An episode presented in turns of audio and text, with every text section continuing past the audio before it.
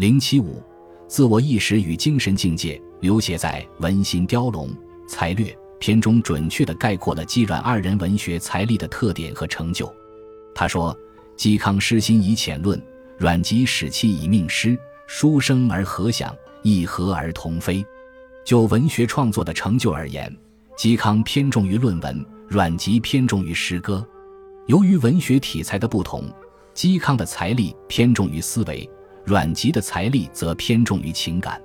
所谓诗心以浅论，是说根据自己的独立思考和理性判断来写作论文；所谓史气以命诗，是说根据自己真切的感受直抒胸臆来写作诗歌。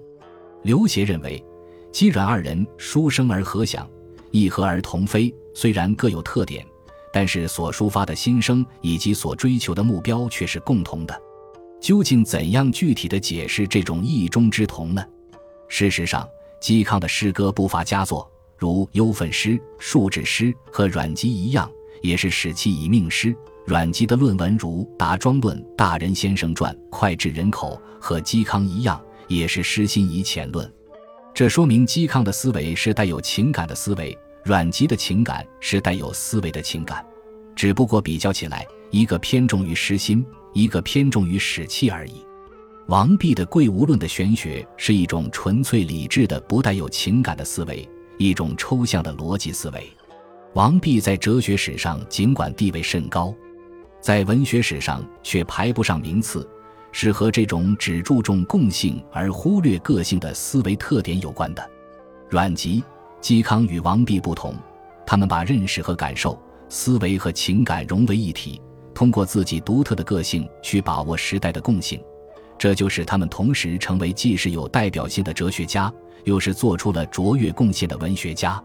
阮籍、嵇康不去关心现象与本体在思辨逻辑上的连结，而倾注全部心力去探讨自我意识与本体的关系，希望通过这种探讨获得一种精神境界，一种能够帮助自己排遣痛苦的安身立命之道。无论是嵇康的诗心或阮籍的史气，都是从自我出发的。有着鲜明的个性特征，但是他们的自我是与时代紧密相连的。他们把时代的苦难转化为自我的深刻的认识和切身的感受，由此所抒发的心声、所表现的追求，也就具有了时代的共性，反映了时代的精神。这大概就是刘勰所说的“书生而和想，亦和而同飞”的具体含义吧。自我意识是一个主体范畴，主体如果不以某个客体为依据，是无法成立的。所以，自我意识不能停留于自身，而必然趋向于客体。精神境界是主客合一的产物。自我意识经过一番求索，终于找到了某个客体而安息于其中，这就是精神境界。但是，精神境界必须以现实的生活为依据。脱离了现实生活的精神境界，只能是空中楼阁，虚而不实。自我意识在这种精神境界中，也仍然是得不到安息的。阮籍。嵇康的悲剧恰恰就在这里。屈原的《离骚》说：“吾令兮和米节兮，望烟滋而勿迫。路漫漫其修远兮，吾将上下而求索。”屈原的精神始终是处于痛苦的求索之中，从来也没有得到安息。这是屈原的悲剧，也是屈原的伟大。阮籍、嵇康也是如此，他们从自我出发，或是使气以命师，或是失心以浅论。都以宇宙的最高本体作为追求的目标，希望自我与本体合而为一，达到某种精神境界，用来安身立命，与苦难的现实相对抗。他们所追求的本体就是自然，但是自然不可能脱离明教而单独存在，现实的苦难也不可能靠思维上的否定来克服。所以，阮籍、嵇康越明教而任自然的玄学思想，不仅使他们在理论上陷入了一系列的矛盾。同时，也使他们的精神境界像漂浮于现实生活浪涛中的一叶扁舟，永远也找不到一个安息之地。虽然如此，他们仍然以顽强的执着精神不断的求索。他们一会儿想做大人先生那样的得道真人，或者不食人间烟火的神仙，很快又觉得这只是一种幻想，转而想与现实妥协，但是又发现这种妥协是自我的丧失，于是像屈原一样。孤孑一身，行吟则畔，流浪旷野，面对苦难的现实，沉默的宇宙继续进行新的求索。他们在思辨哲学上所达到的高度是比不上王弼的，但是他们通过这种求索，充分地揭露了明教与自然、必然与自由、自在与自卫、现实与理想的各种矛盾，要求自我在这一系列的矛盾中做出负责的选择。就认识的深化而言，是要超过王弼的。他们没有编织成一个完整的体系，从而也没有建立起一个牢固的精神支柱。但是就在他们持续不断的痛苦的求索之中，把自我意识本身的问题突出出来，这对当时具有高层次精神需要的知识分子是一个很大的启发。在中世纪的历史条件下，开创了一个自我意识的觉醒运动。研究他们在哲学发展史上所做的贡献，主要应该从这个角度着眼。阮籍的《咏怀诗》写的隐晦曲折，摆设下难以猜测其真意所在。但是诗人的心态和情感的逻辑线索还是跃然纸上，可以明显感觉得到的。比如他说：“夜中不能寐，起坐弹鸣琴，徘徊江河间，忧思独伤心。其一，徘徊空堂上，到达莫我知。愿赌足欢好，不见悲别离。其七，独坐空堂上，谁可与亲者？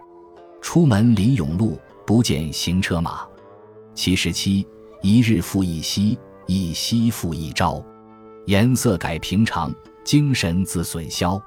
胸中怀汤火，变化故乡朝。万事无穷极，知谋苦不饶。但恐须臾间，魂气随风飘。终身履薄冰，谁知我心焦？其三十三，阮籍首先描绘了一个自我意识的主体性的存在。这种自我意识和王弼所描绘的那种体充和以通无的圣人完全不同。他是孤独的、寂寞的，由于失去了旧的精神支柱而焦虑不安，同时又对新的精神支柱有着火热的追求。这种自我意识究竟依附于什么样的客体才能安息呢？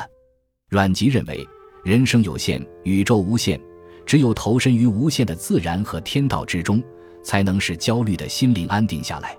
他说。自然有成理，生死道无常，智巧万端出，大药不一方。如何夸皮子，作色怀交长？其五十三，朝阳不再盛，白日忽西幽。去子若俯仰，如何似九秋？人生若晨露，天道静悠悠。其三十二，夜雾和缤纷，人道苦不惶。时路乌足征，太极可翱翔。其三十五，阮籍所说的自然、天道、太极，都是指宇宙的最高本体。在王弼的贵无论的玄学体系中，本体与现象结成了体用、本末的关系，二者互为依据，不可分割。就自然与明教这一对范畴而言，明教固然是合乎自然的明教，自然也应该是合乎明教的自然。但是阮籍却把自然与明教对立起来。这就使得本体脱离了现象，变得虚无缥缈，失去了具体内容。这种本体是无法安息焦虑的心灵的。于是阮籍重新陷入迷惘惶惑之中，在出世与入世、超越与妥协之间摇摆不定。他说：“去者余不及，来者无不留。愿登太华山，上与松子游。其三十二，燕见王子乔，乘云翔邓林。”独有延年术，可以慰吾心。其实采药无玄反，神仙志不服。彼此两可惑，令我久踌躇。其四十一，人言愿延年，延年欲焉之。黄鹄鹄子安，千秋未可期。其五十五，鸿鹄相随飞，飞飞始荒矣。双河临长风，须臾万里事。朝参琅犍石，西宿丹山际。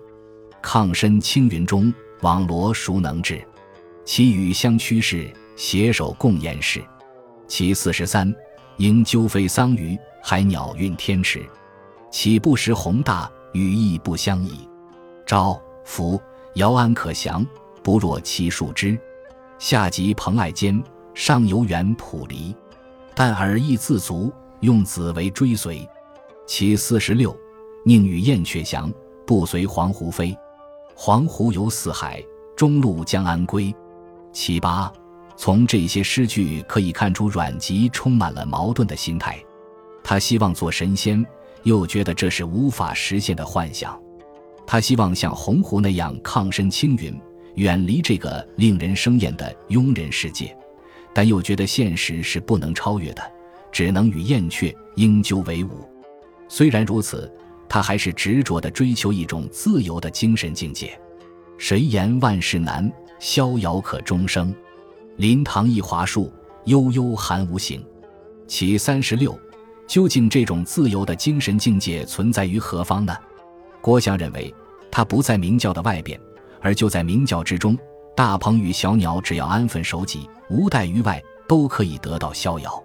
郭象的这个思想其实是直接渊源于阮籍的，但是阮籍与郭象不同，他在明教中看到的是自我的毁灭，而不是自我的实现。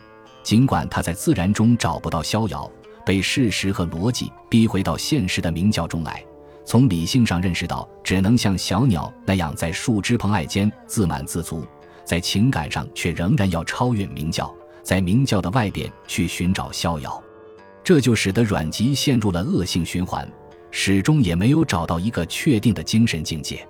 他的自我意识是分裂的意识，苦恼的意识，咏怀诗。